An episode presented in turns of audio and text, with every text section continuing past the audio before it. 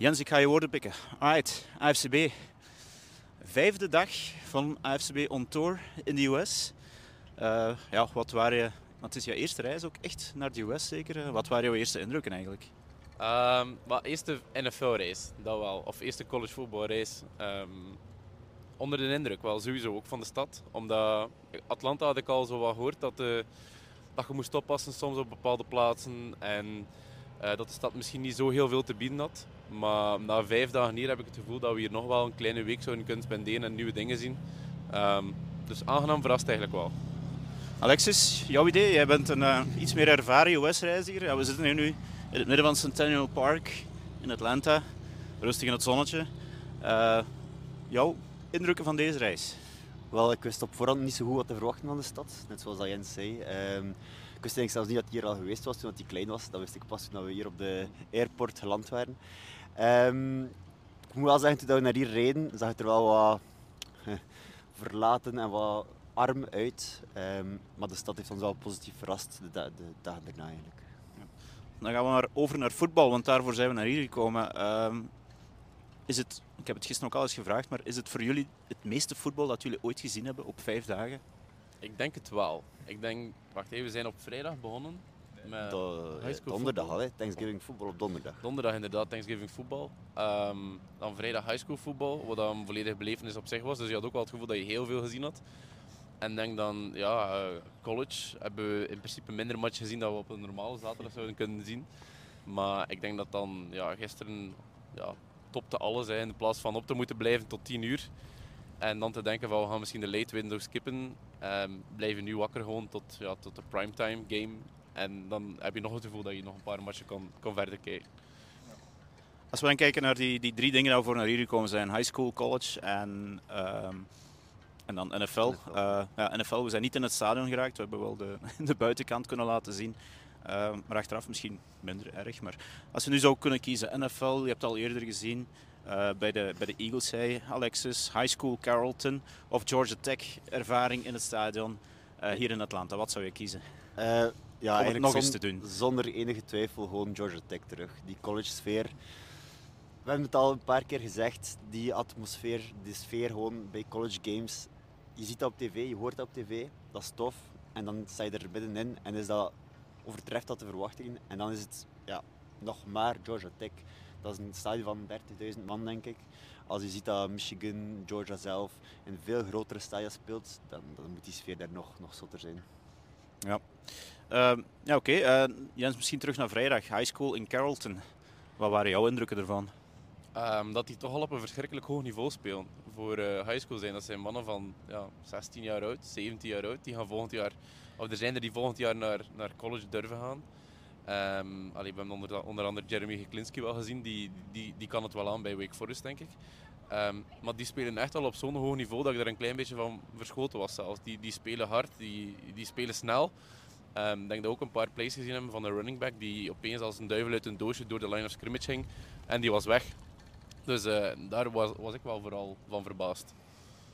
Ja, en natuurlijk ja, die duizenden mensen in dat stadion. Dat was, uh, volgens mij ook wel, wel, wel speciaal. Ja, dat is iets. Allez, ik bedoel, want er ook over.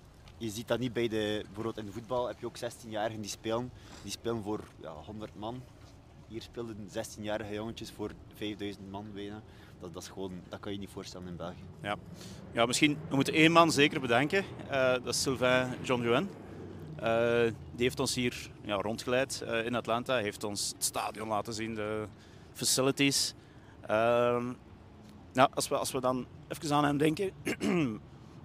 wat denken jullie? Wat zijn de volgende? We hebben high school gezien, we hebben college gezien. Kan hij de volgende stap nog maken, denken jullie? Volgens mij wel. Um, hey, we hebben zelf de spelers zien buiten wandelen toen we aan het wachten waren op Sylvain aan de spelersuitgang. Um, Sylvain is een van de bredere op, allee, op zijn roster. Um, en, en, en, en die is ook redelijk groot voor een defensive end. Of die kan, die kan wel met zijn lengte defensive end spelen. Dus uh, ik denk als hij zich verder ontwikkelt en dat hij volgend jaar wel de stats op papier kan zetten. Want de vorige seizoenen had hij de stats van iemand die, die kan, uh, kan eruit gaan, maar nu moet hij nog kunnen bevestigen. Um, Ik denk wel dat zijn kansen er zijn om in de NFL te geraken, maar volgend jaar zal wel een levensbelangrijk seizoen worden voor hem. Hm. Hij stond ook al op de Senior Bowl shortlist voor het seizoen, dus dat is zeker al een positieve, positief iets. Dus als hij dat volgend jaar kan bevestigen, zit hij in de Senior Bowl en als hij daarin geraakt, maakt hij al veel kans om uh, naar de draft toe te gaan. Hij blijft natuurlijk wel een witte raaf als, als Belg hier in Amerika. Uh, want we hebben nu gezien, ja, high school, die jongens krijgen facilities uh, die er in België niet zijn. Uh, zelfs niet voor professionele atleten volgens mij overal. Colleges is, ja, we hebben de, de, de locker room gezien, de, de meeting room. Ook, ook dat is ongeëvenaard, denk ik. En, en dan denk ik van ja, maakt Belgische jeugd wel kans om vanuit België hier te geraken? Um, of moeten ze gewoon zo snel mogelijk op, op, op uitwisseling naar Amerika komen en, en hier direct gewoon in dat, in dat pad instappen? Ik denk eerlijk gezegd wel dat ze dan het pad van Sylvain zouden moeten volgen en via eh, het international program proberen naar college te komen. Zonder die stap denk ik wel dat het uh, zeer moeilijk zou worden voor Belgische spelers. Ja, ik, denk, ik denk ook sowieso, um, we hebben al van verschillende mensen gehoord, je ziet ook wat Frank, Frank Ecolan heeft gedaan. Um, highlight tapes zijn zodanig belangrijk. Dus als je die hebt, um, gewoon samenstellen en, en doorsturen naar mensen in de hoop dat er iemand jou opmerkt. Want mensen kijken wel degelijk naar highlight tapes. En uh, ooit zal er wel nog eens iemand binnen geraken. En ik denk niet dat Sylvain de enige zal zijn die nog naar Amerika kan komen om, om high school en, en college voetbal te spelen. We hebben nu al iemand die ook in high school speelt. Ik um, ben nu even de naam kwijt. Maar het is zeker geen witte raaf. Als in, dit is de laatste die we ooit op college niveau zullen zien spelen. Maar het is gewoon, ja, hier in Amerika krijgen jeugdspelers alle kansen om zich te ontwikkelen. Ze worden van, ja, met de paplepel echt voetbal ingegeven. Ik dacht dat we, ik had iemand horen babbelen tegen zijn vader in de stands bij Carrollton. Dat was een jongetje van 10 jaar oud. En die waren bezig over defensive coverages. Dat was de vader was aan het uitleggen welke coverages dat hij zag op, de, op, op het veld. En die jongen moest dan mee gaan kijken, pre-snap, welke coverage hij zag. Dus die worden echt met de paplepel ingegeven. En daar is waar dat wij als België dan een klein beetje in, in, in tekort komen. Wij hebben die cultuur van American football niet. Maar als je de kennis hebt, um, als je weet waar het spelletje over gaat, of als je de fysieke capaciteiten hebt om een spelletje te spelen, dan, dan zijn de kansen wel, ay, kan je hier wel geraken volgens mij. Ja, je bent zeker niet kansloos als Belg. Ik denk gewoon, inderdaad, zoals dat Jens zei, highlight tapes maken en zo rap mogelijk opsturen naar uh, colleges in Amerika om zo dan uh, door te kunnen breken. En als het kan, high school nog beter natuurlijk. Ja, een PPI. Ja, inderdaad. Goed. Um, ik zou willen afsluiten met een paar uh, keuzevraagjes die we tijdens deze reis misschien kunnen, kunnen laten beantwoorden. Als jullie moesten kiezen tussen een Belgische friet stoofvlees of een Dirty Bird hier in Atlanta? um, de friet stoofvlees voor mij. Ja, friet stoofvlees. Misschien de Dirty Bird. Ik, ja, voor ons is dat nu een vrij bekend begrip geworden. Maar dat is, dat is, een, dat is een wafel met fried turkey tussen, met bacon. En mag nog kiezen tussen pork en, en, en, en turkey bacon. Um, dan nog, wat, uh, nog, nog, nog een wafel erover en dan wat gravy. En uiteindelijk, dat, op het moment zelf is dat wel vrij, vrij lekker en dat vult je voor de volledige dag, maar je hebt er geen leuk gevoel aan overhouden. Alexis, jij deelt die mening? Uh, ik heb dat niet gegeten. Dat klinkt gewoon niet smakelijk in mijn oren. Blijkbaar vinden jullie dat wel smakelijk, maar hoe? Ik heb me er niet aan gewaagd. Okay. Die peach cobbler was wel niet veel beter, moet ik zeggen. Okay, we hebben natuurlijk ook veel tijd gespendeerd in uh, de sportsbar Hudson Grill. Uh, Shout-out naar die mensen. We hebben daar gisteren volgens mij 8 à 9 uur aan een stuk voetbal nee, zitten dat, zien. Dat gingen we niet vertellen. We hebben voetbal zitten kijken, we hebben niks gedronken. Um, zouden jullie moeten... Wij niet, heel wel.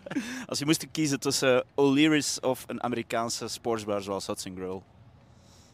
Um, ik denk dat beide wel, beide wel hetzelfde kunnen aanbieden. Gewoon bij Hudson Grill heb je mensen die er ook dedicated naar voetbal komen kijken. Dus in mijn ogen heeft, heeft O'Leary's wel alles dat de Hudson Grill had qua, qua, qua infrastructuur. En die hadden ook het aantal tv's. Ik denk dat O'Leary zelfs meer tv's heeft.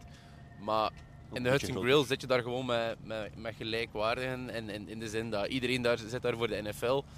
Um, rivals zitten daar naast elkaar een pintje te drinken. En dat maakt het net geestig om bij de Hudson Grill te zitten. Dus als ik hier terug ben, kom ik graag terug naar de Hudson Grill. Maar als O'Leary's effectief ook een NFL-cultuur kan krijgen op, op zondag, ga ik daar ook wel graag gaan zitten, denk ik.